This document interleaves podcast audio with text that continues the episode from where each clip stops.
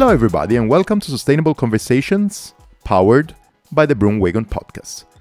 Because as cyclists, we all think that we are quite green in this world, but actually, our decisions have a lot of impacts into the environment. That's why I like to talk with champions of sustainability into the cycling industry because this community full of cool people that they just think differently than selling and growing and producing and putting everything and waste into the landfill and all these things. Life can be different. And that's why I like to talk and to share opinion with these people. Thanks a lot for listening and starting from the thanks to everybody. Thanks Komoot, who is supporting the Broomwagon also in this season and also in this other mini series. We are at the third edition of the Sustainable Conversations, and I'm super happy that in two out of three of this edition, Komoot was at my side, talking also about how cool is to live, ride, and do whatever we want outdoors into this world. Thanks, Komoot, for supporting, and thank you because if you like this episode, you just can go and share this episode with the people that you think would appreciate it. And another thing that you can do, because I will appreciate it, is just review or just give a five star rating in your application, in your application that you're using to listening to this episode. Thanks a lot for doing it. And of course, down there below, you will find without any kind of troubles a link to my Ko-fi account. And you can drop some coins there because in this way, this podcast can be independent and kick off conversations like this.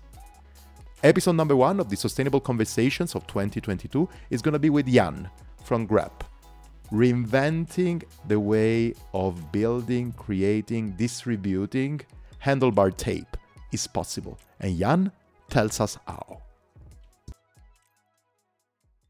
Well, people, super happy to kick off the new Sustainable Conversation season 2022, season number three. And I'm super happy because this time I'm talking sustainability with somebody that has been around in my network for a while, but we didn't talk before. I mean, just chitty chatting on the Instagram, right, Jan, for a bit of time. And then finally, a couple of weeks ago, we had the opportunity to talk in person. And I mean, via computer, of course, but still in person in this 2022 time. And I'm talking about Jan from Grepp. How you doing, Jan? Hey, Stefano. I'm doing good. Thanks. Thanks for having me. I mean, it's great pleasure. Maybe I'm gonna give two cents of introduction uh, of what Grepp is, and then of course I will make you do the talk. I mean, I will make you talk the talk better because for sure I'm not as precise as you can be. First of all, I want to say thank you. It was always great pleasure to chitty chat with you. We have been uh, planning to have this talk probably probably it has been one year more or less that we have been talking on doing this talk and uh, the both of us had a baby in the meantime and the both of us had to set up a bit of fine tuning let's say a couple of things. But anyways we had already in mind that sustainable conversation would have been the place. Why that? Because grepp is actually a tape of uh, an handlebar tape that has really sustainability as first thing in mind because of several characteristics that now we're going to talk about together with jan First of all, though, do you want to give us a little intro about yourself? Yeah, absolutely. So, um, my name is Jan, and uh, together with my good friend uh, Thomas, we are basically uh, Grepp, uh, Grepp cycling stuff on paper. So, as a registered company, we are full spoken out Grepp cycling stuff. And um, yeah, Grepp is actually a Swedish based company because uh, Thomas um, is uh, living in Sweden and myself, I'm living in Finland actually. Um, and uh, since we our manufacturing facility is also based in Sweden, we decided to also um, set up the company in Sweden. And uh, yeah, so um, Grepp is uh, manufacturing reusable woven handlebar tapes. Um, and uh, we are existing since I have to actually think now 2000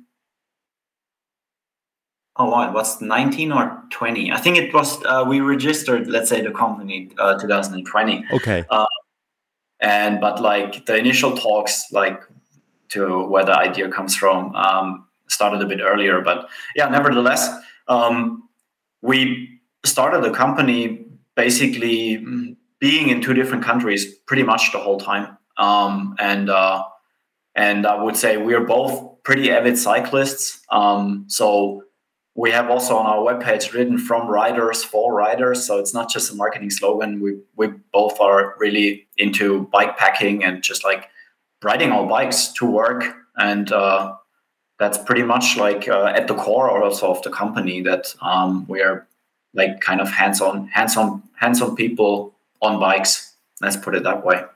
Um, something that I want to ask you before going a bit more into the product side, but what I mean, you said already something. You are a commuter, anyways, with a bike. You like bike packing. What kind of cyclist are you? So, what was your journey into bikes? Because I think that this is also a good footprint to understand why you arrived to make Grepp as a product as it is.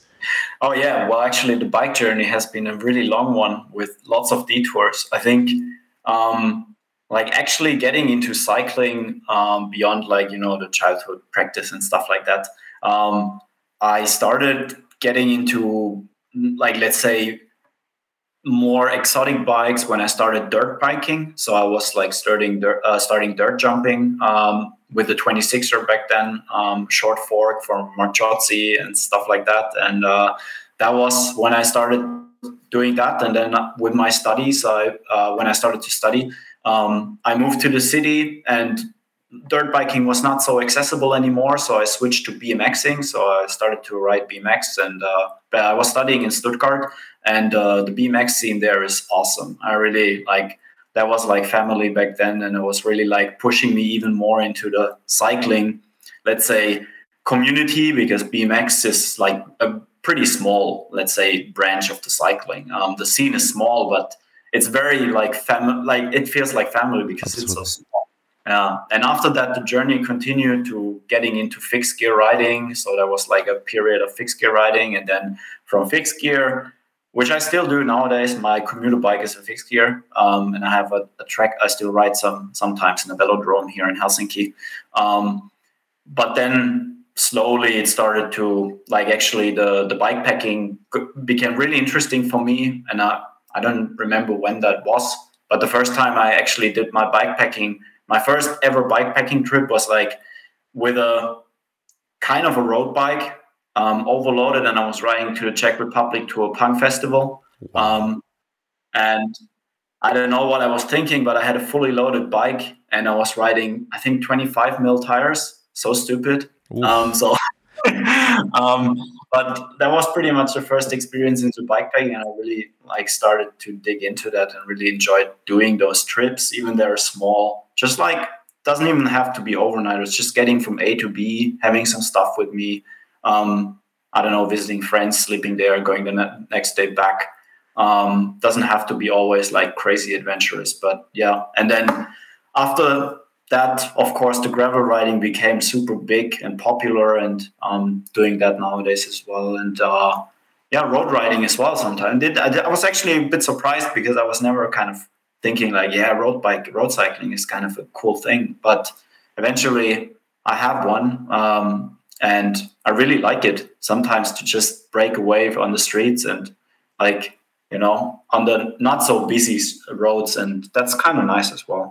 So lots of lots of things. So and nowadays I'm like not not so much into BMXing anymore because I'm old. So or older, you know. Never say that. Above thirty, you you know you're like stop stop kind of um, yeah doing doing the BMX stuff at least on my side, and then just sticking with the with the big bikes. Let's say so. I can tell you that actually I say the same about raising fixed gears. Uh, I mean, I don't do it anymore because I'm too old. Absolutely, I don't want to. I don't want to see myself anymore just racing Alley Cats into the city. I'm 40 years old. I mean, no. I remember when I left Berlin, I said, "Okay, not anymore. Selling the bikes. Don't think about it anymore. Gearing up and going up the mountains." But I know what you mean. But it's still super funny, anyways. Uh, going into a bit more. I mean, maybe it's not BMX, but actually going into uh, single tracks with um, something a bit more than a gra- than a road bike it's not exactly BMXing. You are not so many jumps and uh, flips and stuff, but still, I think has more or less the same level of adrenaline. So I do this thing a bit more, going into full mountain bike trails with my gravel bike. It's a lot of fun. Yeah, yeah. My, down, downhill, downhill, for instance, is something I could never do. It's like, man, that's so scary. Mm-hmm. but I really enjoy still fixed gear riding and uh, Alley Cats, which was actually here in Helsinki. There has been just recently one really nice one.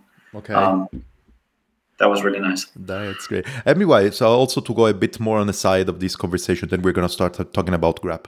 Everybody yeah. tells me that Finland and gravel, I mean, the other way around, gravel in Finland, it's really amazing. So it's something like it's really a sweet spot. Is it true? Yeah, it's, well, it depends who you ask, but yes, I can say it's it's really nice. Like uh, there is a lot of um, like one of the reasons is because there is still a lot of unpaved roads so they the, the four digit roads on the map are eventually the, the tarmac stops and it becomes gravel roads because wow. the because the areas are very sparsely populated so therefore there is no need for having like tarmac all the way and then you have a lot of options to ride and between all the roads you have like a lot of single track and so on there's not so much elevation gain of obviously course than in the Alps. But what's really what's really nice in Finland, you have like short, super punchy uphills, like 15 to 20 percent, like short, like 50 meters. So it really destroys you to a to an extent. So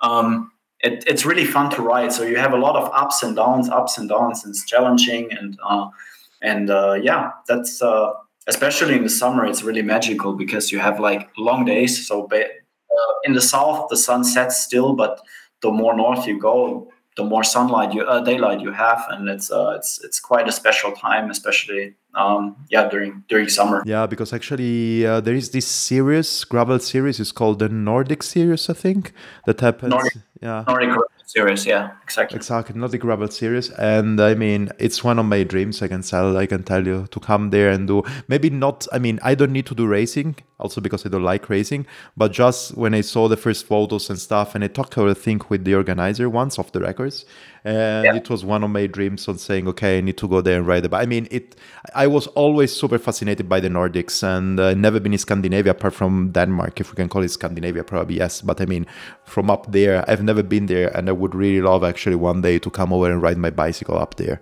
yeah, please come. Um, would be happy to go with you mellow three hours in the Nordic Gravel series and not just like you know smash it. So just just mellow. okay, if you want to do it with me, we need to go slow, but then I would be super happy on doing it.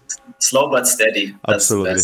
Yeah, yeah, not stopping, just stopping for a coffee from time to time. Otherwise, enjoying the landscape. We can yeah. do that. Absolutely. So, sustainable conversation and grepp. Grepp. Bicycle, I mean, handlebar tape why at a certain point in your life you thought that the tape, the handlebar tape industry needed a spin, and what are the main characteristics of Grepp that made actually this spin happen? Well, very good question, and I actually have to. Uh, well, definitely point to Thomas. So the initial, basically, the spark was set by Thomas. Um, he was visiting me end of 2019, or it, it, was actually end of 2018 uh, here in Helsinki, and then we chatted a bit. We were riding bikes, and then um, eventually, when he was back, he just dropped me a WhatsApp and says like, "Hey, what do you think about like woven handlebar tapes?" And I was like, first like, well, what should I think about it? I haven't really thought about the product itself, never. And the main like the first talks kind of were around um, how can we because it's it's a bit more difficult in the, in EU especially to get actually Newbaum tapes for instance like which is from the US um, it's also I would say one of the most known brands for woven handlebar tapes. And um, we were kind of thinking like how can we actually get the hands on these products more easy than just you know buying them through eBay because a lot of shops just don't have that.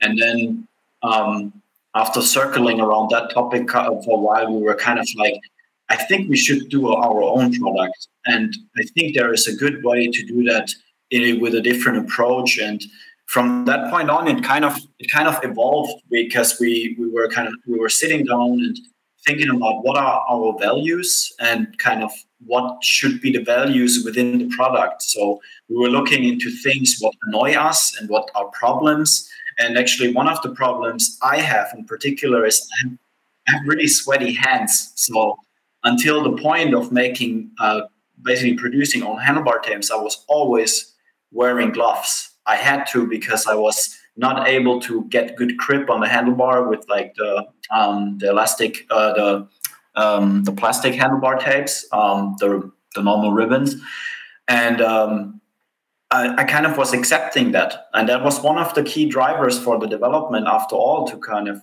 focus on on like um, having a good grip on the handlebar, a good feel, a direct feel, but at the same time, kind of also putting things into perspective that we didn't want to just bring a new product on the market, another product which consumes resources, but also kind of focusing on what is important when we kind of you know we do tweaks on the bike and especially on the handlebar and you change you have to do servicing and stuff. And every time you unwrap the tape it breaks when you have ridden it for a while and it's for the bin you know?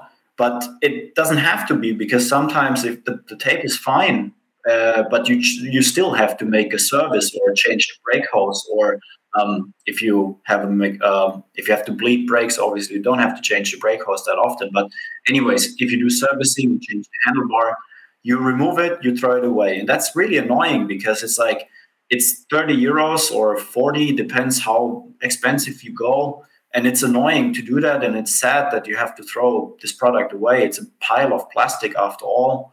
Um, and that was also one of the reasons in the whole uh, one one big consideration in the product development that we wanted to tackle. And we looked at it in a very like first in a very holistic um, picture and then we kind of broke down what's important. And after all we kind of ended up with we don't want to have plastic packaging within the box to kind of you know secure the tape. We don't want to have a tape a plastic tape to hold the roll in place. We want to, and these kind of things, yeah, were all kind of put into the product and defined at the end what the tape is going to be. And at the reusable aspect became really, really important for us that we said, like, it can't be a single use product. It must be a product which can be reused. So, especially when you do tweaks, and it has to be like robust. That was also really good because I guess every everyone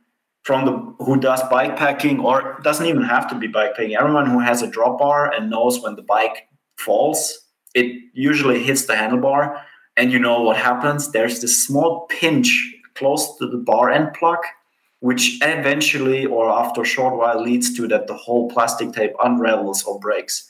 That's so annoying. Like after one, you know, it falls once, and then you have this situation. And that was also that just annoys annoyed us.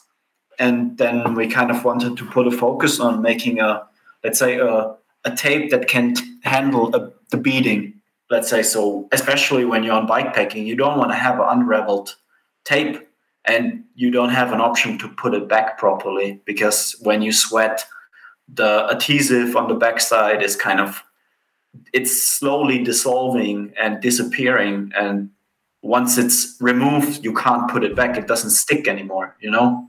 Yeah.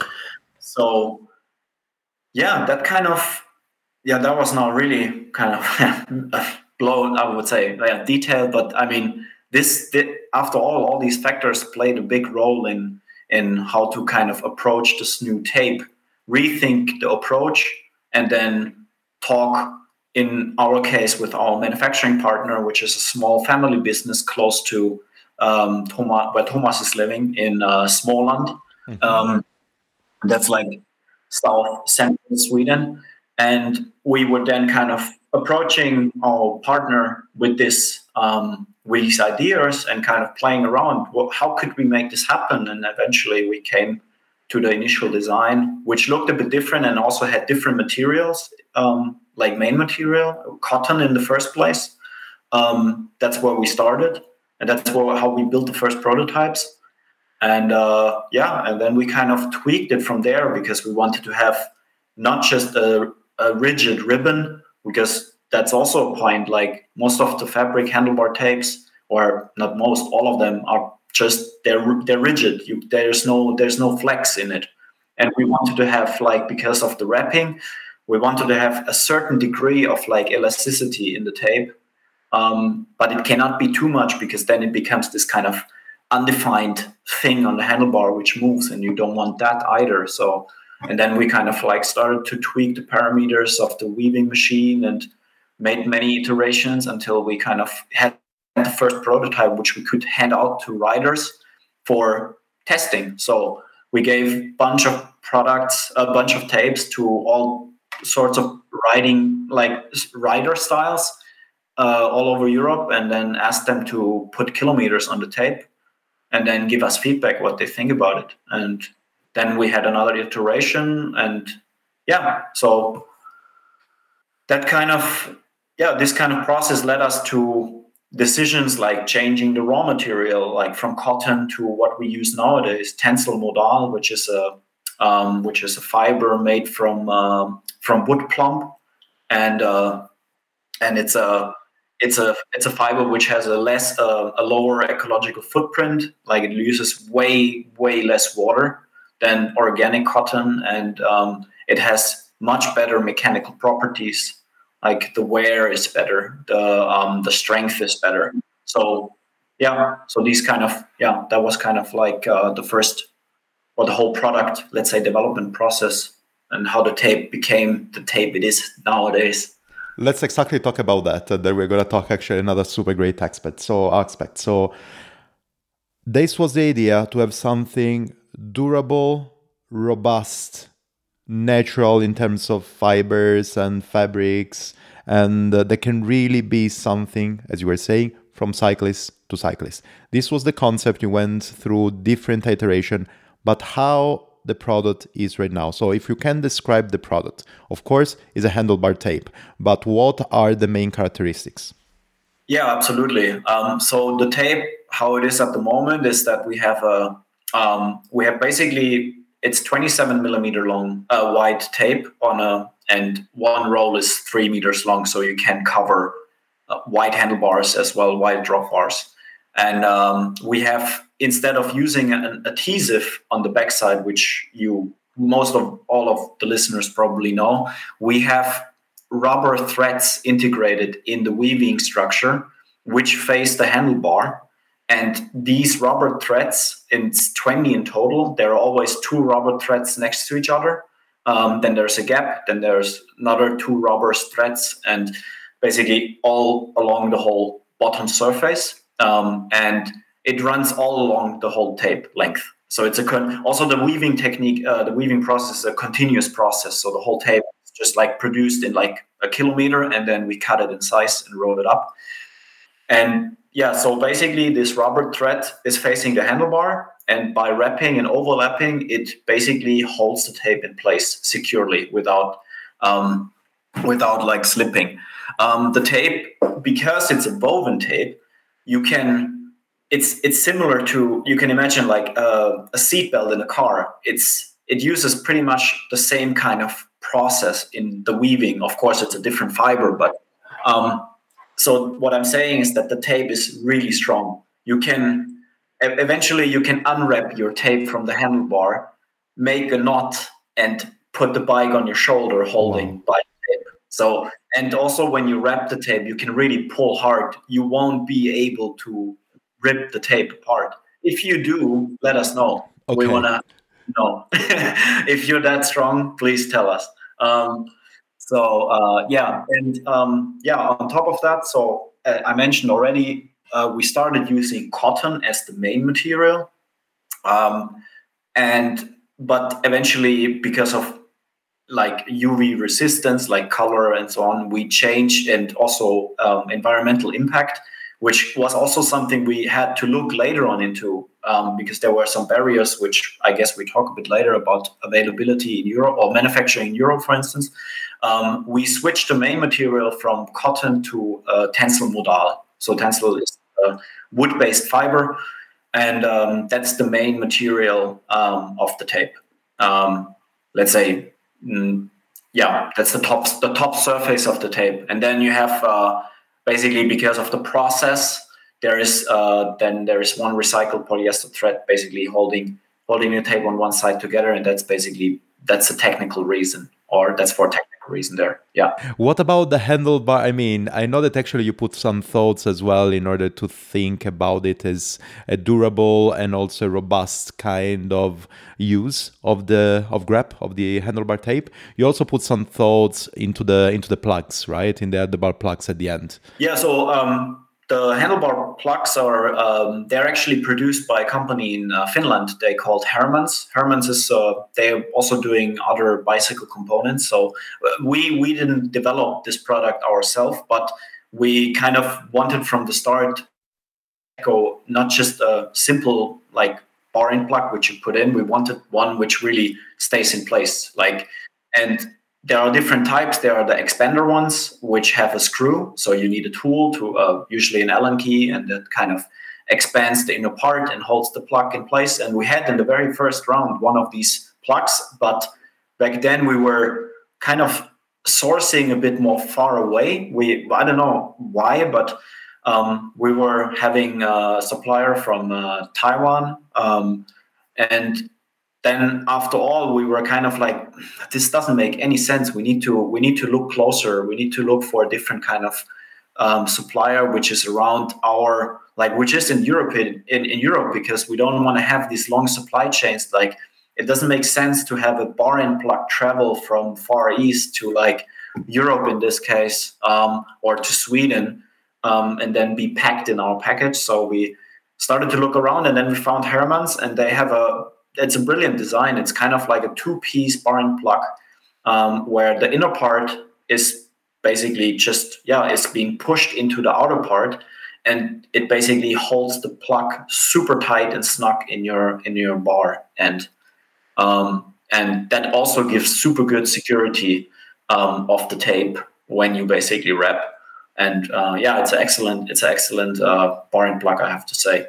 That's awesome. Um, last couple of questions I want to talk to and then we're going to talk about material and everything. But actually, a couple of things of curiosity because I have to shame on me. I have to be completely sincere. I'm fascinated about the story. I'm fascinated about um, the the product itself and whatever is actually behind it. With I mean, your philosophy, your values, I love them. Apart from also your design, it's really lovely. But I've never tried the tape myself. So talking with a really bad handle, I mean, a really bad mechanic and a really bad um, handy person. First thing, how is it? I mean, how is in comparison with the other tapes? How is uh, to to install it on the handlebar? And the second thing is, how is in comparison with the other tapes the comfort of it? Yeah. Um, so, how is the wrapping process? Um, the fact is that you can reuse it and you can pull as hard as you can on the tape, I think it it will be easier than wrapping another handlebar, even though you might need to do couple couple times practice how to get the tension right that it stays because the tension in the tape is really important to like have it staying in place. But since you can try over and over again i think it it might be easier because if you wrap uh, let's say a, a plastic handlebar tape um, then if you pull too hard, it will snap. Absolutely. And it so, happened. It happened already. Yes. Yeah. So it actually happened to me when I was going to the tour, when I was attempting the Turin Nice rally. And I was thinking, hey, it's good before the fly, before I go there, I'm changing my handlebar tape. And then I was wrapping it just like maybe 10 centimeters before being finished on the top, it snapped. And I'm like, no, that can't be. So I was like, yeah. So, anyways, um, uh, so that might be a bit of a more challenge, especially around the hoods. If you have a drop bar and you go around the brake levers, that's a challenging area. Um, and so if you apply like too much tension on the plastic, it will snap. But if you on our tape, I think it's much but it's it's much easier because you can just really pull hard to close those gaps um, and kind of uh, make sure that it stays in place. And if it fails then you just redo it again until you actually like the result you know? If you have the if there's still some gaps you are bothered about you just unwrap it and you do it again and you you check and if it's fine you continue and if not you do it again. So yeah. Try to make the same thing with the a classic a traditional handlebar tape. I mean, once that you put it and it's not the perfect place, you probably can wrap it and wrap it again, but it's not gonna come together Yeah. with the same kind of way because I mean just the glue that is below it it just doesn't stick Exactly, yeah. perfectly anymore. So no, that's a great point. Yeah. What about comfort? Yeah, so the comfort, um, I would say it's it's it's different, you know. So the it's about like I think we are all used to be uh, to the sponginess of uh, let's say the the plastic handlebar tapes, and also we have like nowadays I think s- gravel specific handlebar tapes which are extra thick. Um, so our tape is not that. Um, it's not spongy. It's not uh, over thick um, like by itself. It has uh, it's the thick it's the thickest um, woven handlebar uh, handlebar tape which is out there. Um, but uh, if you are a person who um, who needs a lot of cushioning on the handlebar, um, then we say put a gel pad underneath. There are reusable gel pads um, on the market, or what we say do upcycling and just use an old inner tube and wrap it underneath the handlebar tape. That increases the cushioning, let's say so, factor. Um, but eventually, like yeah, that's that. We're now at the at the point that well, in the first place we thought like, oh, this is really important. We need to get cush, but at the end it turned out also our test riders were saying like, well, if you have a good bike setup and it's set up nicely, um, the the handlebar cush doesn't really matter that much because at the end you get the sub like if you have supple tires there's so much more impact on the ride comfort than having a spongy tape. And at the end what what do you want when you go down uh, with a full pack bike? I think you want to have good grip. And that's what we then decided also to put the focus on rather having a good grip than a spongy feeling And I truly believe you were talking about the right setup on the bike is as well kind of the fitting on the bike because I mean if you ever ride by a, a correct bike fitting you're not putting a lot of pressure on your hands even if I can understand this is the point of contact and everything. But this means that actually it's your full body that is actually um, supporting your riding position. So you're not putting all the strength on your hands. And so you don't really need the I mean I remember the first time that I did the Tour de Flanders on the cobblestones then uh, everybody was telling me ah watch out try to put uh, to have a bit more cushioning or whatever and bring the gloves and stuff and i remember that i was super scared and i put two handlebars tape one on top of the other Oh, well wow. i would not do it anymore i can tell you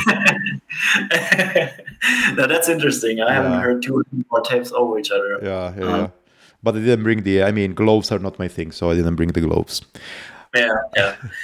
Also, also one thing I wanted to say is like um, interesting fact about the Tencel modal fiber. It has uh, like the fiber itself has a soft touch property. So when you when the tape is uh, fresh, washed, or like re- wrapped, and it it actually keeps that property for a while. It, it it has like this kind of soft touch feeling. So it feels very very different to cotton, and that's also one of the reason why underwear Patagonia has, for instance, uh, underwear made from Tencel um, and they feel really really nice on your body. And of course like you know your hands if you ride without gloves which we also say that's the best way um, so the direct feel is really nice like on the cockpit. Yeah. Do you actually introduce a super interesting topic? You say when you wash it. Yeah. so basically grepp is also i mean for sure it's removable but also washable yes yeah. It's washable. You can wash our tape with your bibs at 40 degrees. Um, we don't recommend using softener because softener might change the actually the flex of the tape. Um, we have seen that in a couple trials. Um, but uh, yeah you can just throw it. If it's like if you have sweat into it i now actually the wahoo uh, no the sorry the um ah damn. What's the what's the what's the indoor training stuff called sorry um now i'm blanking uh, the the tra- indoor trainer is wahoo otherwise what do you have you have Tacx or you have no no no i mean the the platform where you ride online ah Uh, Zwift Zwift, yeah. So now the Zwift season starts, right? So uh, people are going back in their sweat caves. Um, so uh, actually, that's actually one of a good application because there's you sweat so much in that in that in those things, right? And uh, people have towels everywhere, and also your handlebar tape becomes like this undefined, full of sweat thing. um, yeah, use it. You can basically unwrap it, wash it, and then you have a fresh handlebar tape, and you just rewrap it after the washing. That's super amazing. That's exactly something that I would do straight away. I mean, uh, now on my road bike, that's a question that I'm going to ask you in one second. But actually, on my road bike, I have a super old tape now that I need to change as well. And uh, basically, that's exactly the, the problem that happens after a season of indoor training. I usually change tires because usually I have the old tires, but also you need actually to um, after they stay inside for a lot of time, they don't roll and stuff. They become a bit too rigid and handlebar all the time. And yeah. uh, I mean, and these are two things that usually they are. If we're talking about traditional products, for sure now the tires themselves they are a bit more recyclable. There are some brands. I talked with Schwalbe a couple of years ago, and if you bring back their um, the tires there, ah no, tires they're not still recyclable for them. Tubes are uh, yeah. They were talking about the tires, but not yet. But the handlebar, that's exactly the same thing as we were saying, is a piece of plastic till now before grepp. So you have to take it and uh, put it in, uh, yeah, basically in the trash without checking it. But that's super bad. No, that's a question that I want to ask you. I mean, uh, listening to your stories and listening to the kind of cyclist that you are, and listening actually to the kind of cycling that you like to do, seems like this, and and also about the experience of people at Grepp, seems like actually that this is the perfect handlebar for bikepacking and gravelly and everything. Is it true, or is also usable for road cycling, for example, traditional road cycling, I mean, Gran Fondo stuff, or mountain bike if you don't want to use the, how do you call them, the plug, the whatever, the handles? Yeah, yeah, the grips. The um, grips, thank you. Uh, I'm not mountain yeah. biker, you can notice that. um, well, I would say, of course, we we we say we say uh, ourselves that it's uh, it's the ideal companion for bike packing or gravel riding because of the grip and the reliability, but I don't think that there is any limits. I think it's a bit about your choice. I have an old uh, Cinelli road bike um, with a um, like old handlebar setup, so the diameter is quite narrow. But so I have gel pads there, but I ride the grepp handlebar there, and I also ride it on my fixed gear bike um, on flat bars as well. Um, so I don't I don't think there is a limitation. It's a bit more about yeah preference and maybe conscious choice what you what you want to put on your bike and how do you want to basically get in contact with your bike um, and how do you want to control it. And yeah so i would say no limits. The limit is the sky. That's, that's super nice. So you kicked off a bit you touched base actually not kicked off touched base a bit on uh, on this topic. You tend to have all the material and all your partner and all the manufacturing locally. I mean, for sure EU, but basically it's locally what you're looking around. The more local, the better, because you don't want to have the supply chain to be all over the place. How difficult is it? I mean, at the end of the day, handlebar tape is still a small product, but a super specific one. And I think that actually that's another thing that, I mean, um, people that are manufacturing this thing because we're talking about fabrics we're talking about natural material most of the time the expertise the skills are there. They are in europe. But we actually exported a lot because of cost all of these things. And now we found out that probably not it's not that easy to find these uh, these skills here around.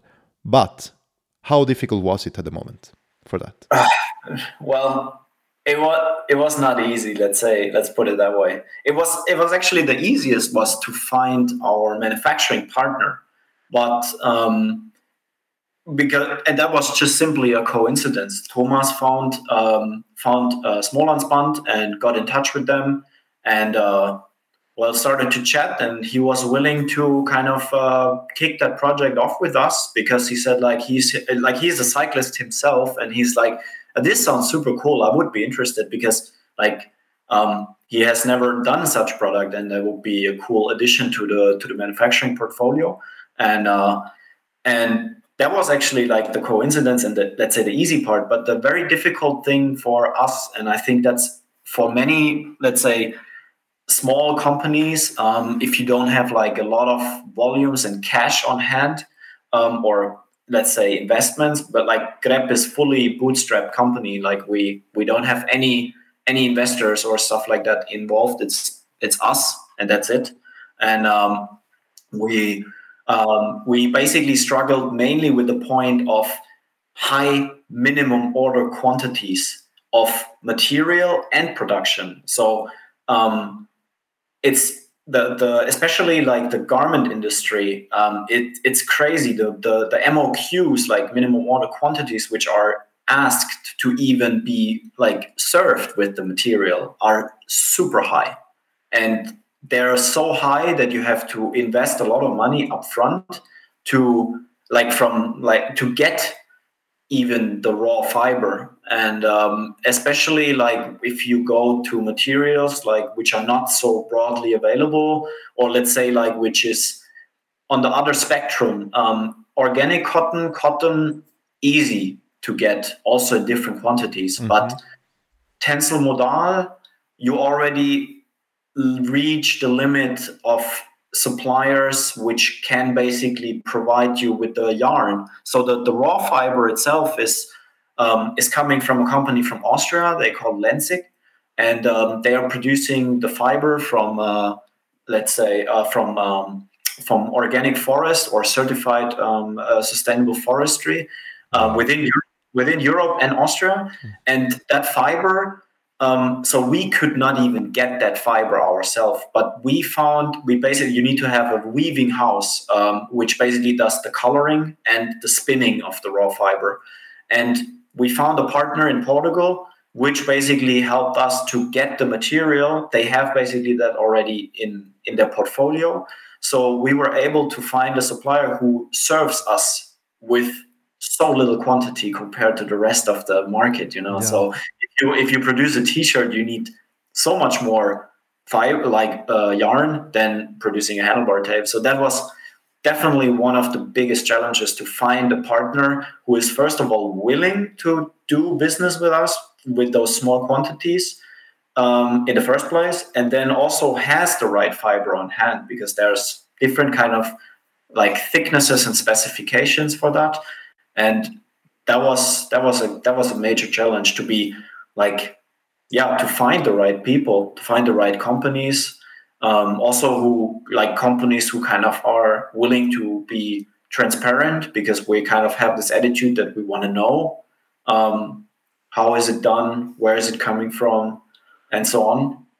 And uh, yeah that was yeah again that was the the, the, the biggest challenge and still is if we want to like if if if we want to get um, another material, new materials, it's going to start all over again. We have to look for companies who can supply us with uh, with low quantity, but still being within Europe, um, and that's a that's a challenge. The know-how in terms of manufacturing, I would say it's here.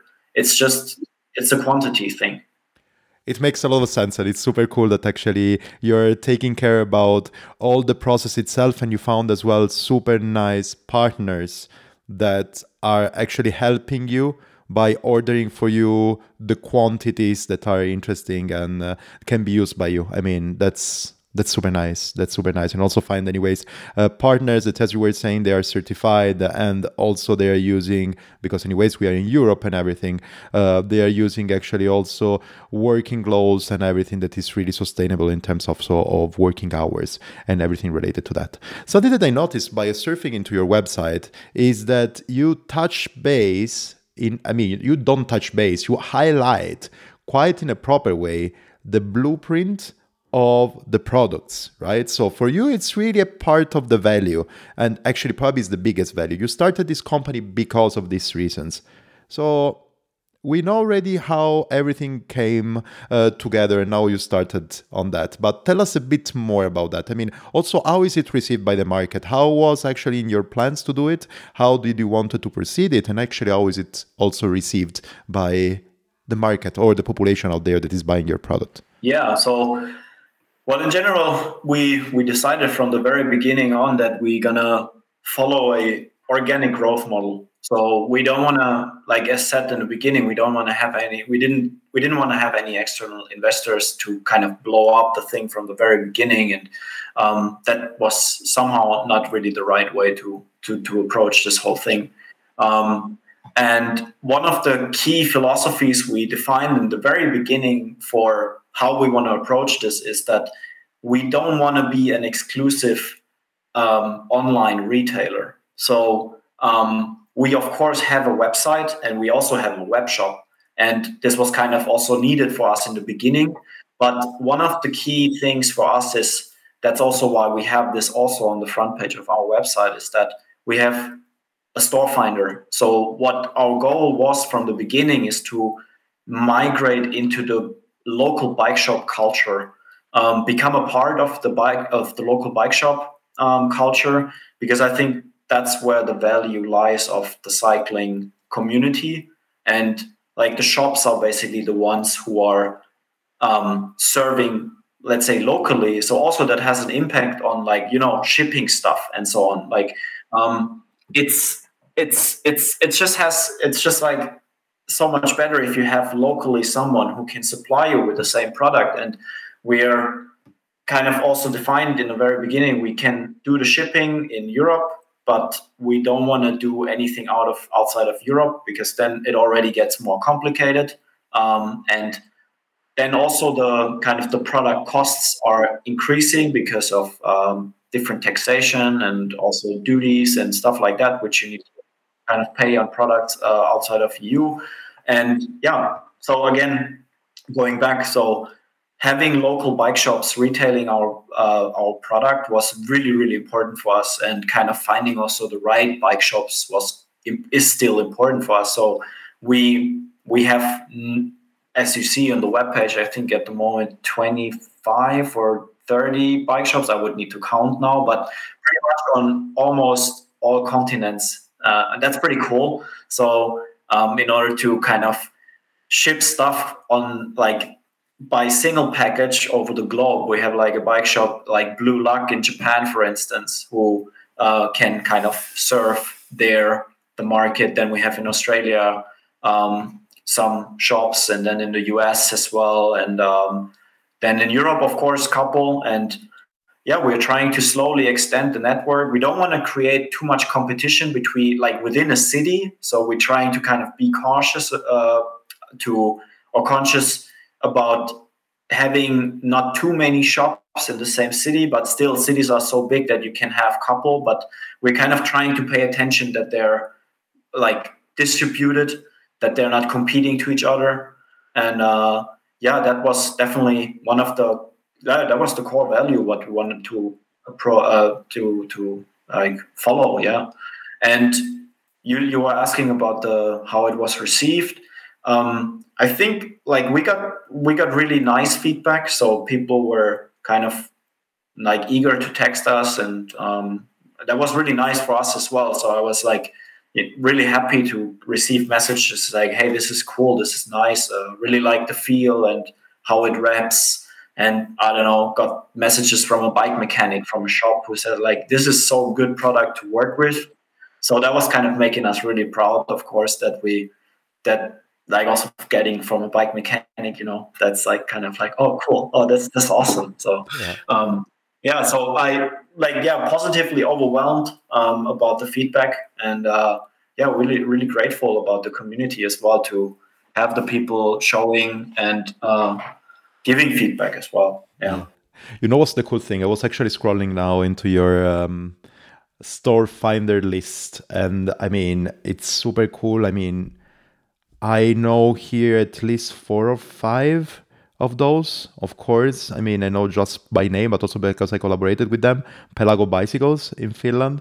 Then here I can see Tortuga Cycles. That was actually my bicycle shop when I was living in Berlin. Luca. I think that now he handed over the shop, but still, Tortuga Cycles. The Gentle Giant, also in Berlin. It was next door from my place. Then you have La Stazione, same thing. La Stazione delle Biciclette. That place as well. The Weir Runner of my friend Bas is already there. And of course, you scroll down. Loose Cycles in Slovenia, another amazing bicycle shop. I was there just to visit it. Super great. And then, of course, you go down and you find Velo Mario, my friend Hi Mario, how yeah. you doing? My friend Mario is also there. I mean, it's super cool because that's really is not only giving an outstanding product with sustainability in mind, but it's also serving a community of cyclists that you want to nurture. So being part of the community, and that's super nice. Yeah, yeah, definitely. Yeah, absolutely. So, really important. Oh, really always, always, always. So, I mean, yes, it's super cool that actually, yes, this kind of business model that you have in mind is also sustainable by itself by not growing crazy in volumes and by not only going crazy and trying to chase the demand and asking people to change the, their handlebar tape over and over to sell more stuff.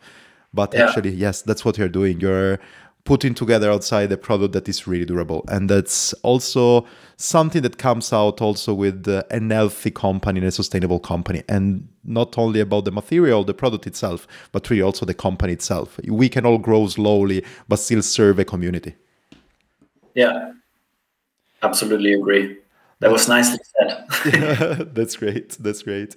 Uh, moving a bit more further on the lifetime space of the product itself. So the production is all made around, let's say, your backyard, but for sure in Europe. Material are, I mean, material also scouted around in the same way. Uh, then actually the product is durable and robust and reusable and washable. But all the best products on the other side, even the best products they have a life cycle that ends. That's why you had in mind, and that's what actually you can find. By the way, everybody go. I mean, we're talking a lot about your website, so probably we need to mention it. It's grepp g r e p p dot cc. Everybody can go there and check everything that we're talking about. But also, you have also an amazing blog. And I remember that we discussed about that already a couple of times. That something that you have in mind is once that actually your product goes to an end, and then probably you have to replace it you can still do something else with the tape instead of of course um, i mean something like dispose it in a proper way and so that actually doesn't go into the generic waste but actually do something else. But also another thing that you can do is upcycle it isn't it? Exactly yeah. Yeah so that was kind of that was not at its core when we developed the tape so that can kind of evolved over time also with help of people using our product um, and kind of showing also some examples. So, for instance, my friend Alan from uh, Foreman Bikes, he builds wooden bikes, um, super nice, uh, and he's like um, kind of like well, he is a doer, and um, basically what he did, uh, he made out of old handlebar tape, he made a, a bar back. So he basically cut our tape into pieces, and then he sewed all the ends together and just added a zipper and out of spokes he made like buckles and then now he has his girlfriend is actually riding it um, in on on their bike um, wow. it's also foam and wooden bike um, we have i think we have a picture on our instagram and i'm not sure if, we, if i wrote a blog post about it but well the general idea is that we we are kind of like a, still like a bit in the in the ideation phase. And i have made like on on, on instagram we have made like a i think a reel it is uh, or a video anyways where i kind of show an example what you can do like how to finish the ends to make your tape last longer. And then also like what you can do without for instance i made a bike packing strap or i made actually made a strap to hold my pump at the on the fixed gear and also to attach a banana on the down tube. Of course. Um, of course um, the bonking snack, you know. Um, so uh, and kind of the idea is that we want to create some sort of um, I don't know portfolio or at least like give examples of what you could do. Like it's of course you have to do it yourself, but I think it's a good way to kind of um, show what's possible. And to be honest, this is like it's actually really difficult for us. We realize that it's to come up with ideas because to be honest, most of the people out there are way more creative than we are. Like my friend Ellen, he's like, you know, he just does, that thing. I would have, it would have not even crossed my mind that you could make a bar bag out of a handlebar tape. So, um, so basically, what we what we want to achieve eventually is that people show us what they did with our tape when it's done. Because in most of the cases, it's like that the tape will wear eventually. And depending, of course, it depends on so many factors. It depends on your setup of the bike, on how many kilometers you ride, and what kind of conditions. It's so different. Everyone is so different, and the bikes are so different that. But eventually, the wear will become will will be there, but the wear will most of the time be in one spot. And then you have a three meter tape where maybe 20 uh, centimeters or 10 centimeters are showing wear. And then what? I think you can make something out of the remaining 2.9 meters or 2 meters or something like that. And i think that's kind of what we in which direction we want to go that we have uh, some sort of portfolio and give kind of input what you could do. But eventually people anyways create like more creative than we are and then they will find their way and we would we would look forward that we see something like that and like just now we we kind of got into uh, event sponsoring um, just recently and we are supporting one event in the us um, which is the mulberry gap um, by bikes or death um, Another podcast. Shout yeah. out. It's an amazing podcast. I mean, there's no competition yeah, in the podcast world. It's super nice. Exactly. Patrick is organizing uh, an event there. Um, and uh, for that, we have spent, um, or we basically sponsored um, part of the event. And also, like there, we actually make, at the moment, we are making uh, cozies, which are like the, the, the can cooler things. And we make them out of our tape. So Patrick is working on that at the moment and um, and creates the cozy. So we made a prototype and we make basically a cozy out of our tape. So people can have their hands on our tape while drinking the beer. That's super nice. So basically, you're trying. You anyways, you're gonna put your effort on creating a portfolio, but actually, everybody out there with grepp handlebar tape, get in contact if I can say that. Send us yeah. uh, tag the grepp web, uh, the web, uh, the grepp uh, account while you're doing something cool, do something cool and let actually Jan and uh, yeah, uh, yeah so in general know and everybody of us know. So we can do everything. Yeah, show us that. how it's done. You know, that's what I'm saying. Show show us how it's done because you know it anyways better. So yeah, that's yeah, super so. awesome. So the life of Grepp then finally really got to an end and end. So also the um, the bicycle bag now got really really it's worse. We cannot use it anymore. But still, the product is also recyclable. Yeah. Tell us yeah. more about that. Yeah. So, um, what kind of like is the really nice thing about um, um, the, the weaving technology is that you at the end you can you the, the, the, the, parts the individual components they are not bonded to each other they are basically separatable again and i think that's eventually also from um, from disposal point of view a really important point because the big problem lies within composite materials. So when things cannot be separated anymore that's basically when you get a big pile of something you know? And um, the the product itself like the handlebar tape is because of the weaving technology or the process it's not bonded to each other. We have, of course, rubber thread and we have a poly- recycled polyester thread in there, but it's not bonded to each other. So eventually, 98% of the material of the tape at the moment is disappearing because it's plant based, like the Tencel modal, and it will compost. And what remains is like a tiny fraction of uh, natural rubber, and uh, of course the the, the, the composting time of natural rubber, we don't need to talk about it. It's still a plastic. It takes yeah. it takes time, but it's it's a fraction of like the whole tape. You know, if you have a plastic tape, it's a big ball after all, and it will stay there. But like in our terms, the the main material will be gone, and it's a tiny fraction of it which remains. So the the volume at the, at, at the end is less. So the waste is less, and that's kind of important thing. I, I think we, in order to rethink the whole approach of when things getting thrown away, what it actually means. And at the moment, we also working already to kind of what I said. The uh, because of technical reasons, there's one recycled polyester thread in there. Um, we are at the moment working already to replace that fully. Um, also, either with Tencel Modal. Um, but it's a it's a great challenge because we need to do excessive testing in order to make sure that it lasts the same time. Because of course it's also super important to have a product which is durable. Like there's no but there's no benefit in a product which is like let's say more compostable but it will be uh, you need to replace it more often. So you know there's always like a balance in, in in kind of finding the best the best way to make things last, but also like um, having considered the aspects of what happens afterwards with the product.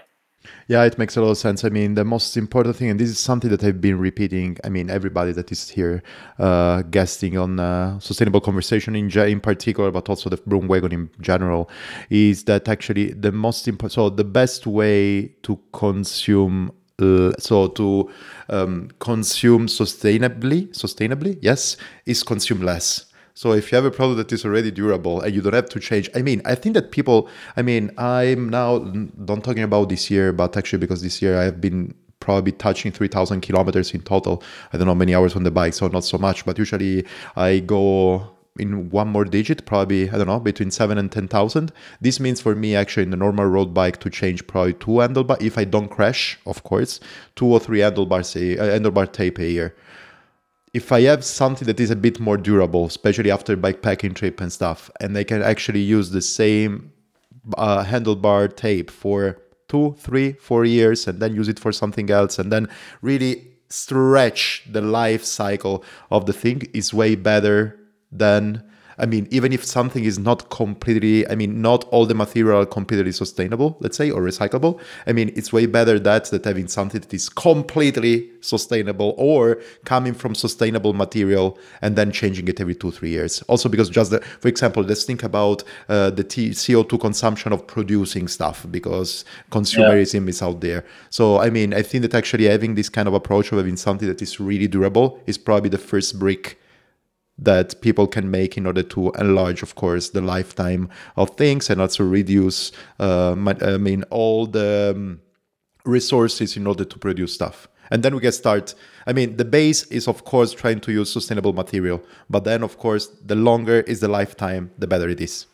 And of course, the repurposing. I think that's also something what what what needs to return into our thinking is that even something is broken, find a purpose for it to extend its life cycle instead of just disposing it. Or repair it if you can. We can also repair yeah. things. Or, yeah, yeah, of course. Yeah, well, actually, that's a good point. Of course, you can repair a garment. you yeah. know, I mean, that, that's another thing. I mean, we have been around with stuff that, for example, I don't know, I have exactly what you were saying. I mean, I have a lot of because it happens. I have a lot of pullovers or t-shirts or whatever that get some little holes, or just because I use them over and over and over.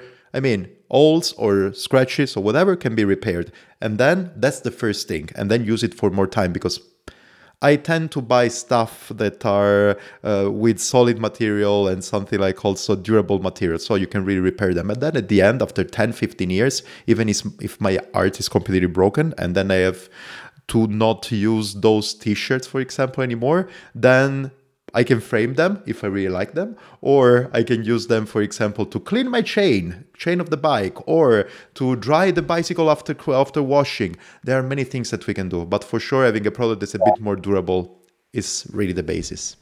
Yeah, absolutely, absolutely, yes. Last question, Jan, and it's the most classical thing what's next? What do you have in mind? You already said that you're trying to replace the polyester. On... Stop, stop, stop secret. Stop secret. No. No. Um, I can fill in some. So what we're gonna do next is uh, we have uh, one new color coming next year. Um, so why one color? We actually released nine new colors this year. There so, are two or uh, three that are my favorites. I mean, I love the pink, I love the purple, I love the yellow.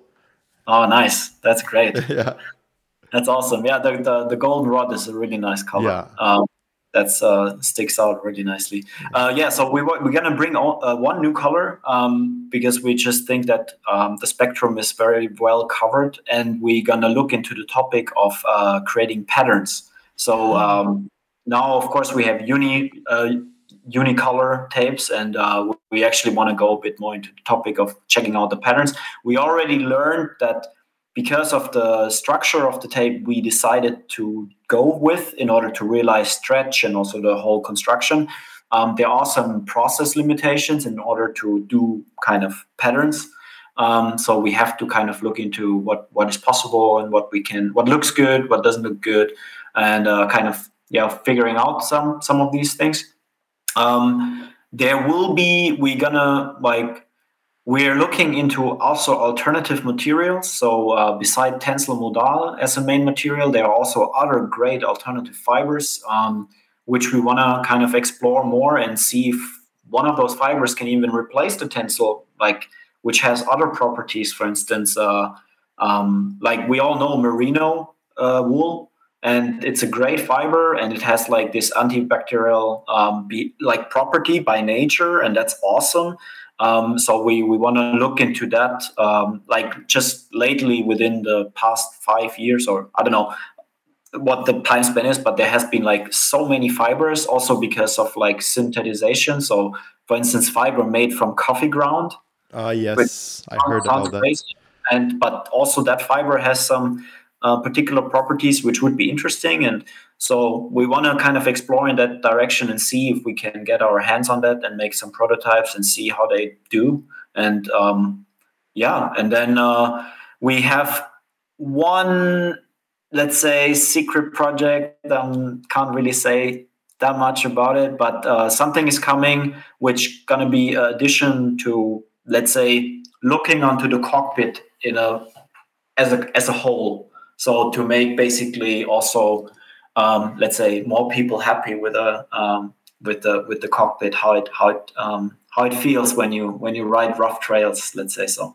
Okay okay. You are not gonna tell us anything else more but tell us at least where we can find actually this news coming. We already mentioned the website is grepp.cc i think yeah. it's the same handle also on instagram but tell us more yeah, it's it's the same handle. So usually we communicate on Instagram as well as we have a newsletter where we announce usually new shops um, being added to the uh, to the shop finder or basically or added as a retailer as well. Basically, we're writing blogs. Um, still becomes more and more rare. But, I love uh, it. Still I love it. New blogs. Yeah. um, yeah, so newsletter and Instagram is probably the best source and. Uh, from time to time there's a new how-to video on youtube also grepp.cc but um, i would say instagram and newsletter is the best way. And uh, we have a contact form. Reach out to us either on instagram or um, on on the webpage um, if you want to have some i don't know additional details or have questions or something or just want to show or chat get get in touch. Always happy. That's awesome. Jan it was a great pleasure. I don't know do you want to add something? Otherwise we can just say it was a great pleasure no, uh, nothing to add except like, uh, yeah, it's uh, again, it's not just me; it's also Thomas who is behind Grepp, and uh, yeah, thanks so much for giving us the opportunity to uh, to share what we're doing, and uh, yeah, hopefully we could, I don't know, interest the one and the other in our product, and also maybe the other bike shop. So if you're a bike shop listening to uh, to the Broom Wagon um, would be happy to get in touch so we can check out if we are a match. And uh, that would be very nice. Yeah. That's awesome. And uh, yeah of course we're gonna for sure our roads are gonna overlap again because we need to ride bicycles together. So i mean oh yes talking please. is yes. nice. Riding bicycle while talking is even better. Or the other way around. Uh, talking while riding bicycles is even better. Before and after and in between. Yes. In between of course of course. I, i'm a great talker also on the bike. Jan thanks a lot. It was really great pleasure Thank you, Stefano. Bye bye. Bye bye. You have listened to Sustainable Conversation powered by the Broom Wagon podcast. If you like this episode, just share it with your friends or rate 5 star in the application that you're using to listen to it. I would really really appreciate it and everybody would do it as well. If you want to know more about the show and everything else, Broom Wagon podcast on the Instagram is the way to go or CalamarosCC, my personal Instagram account.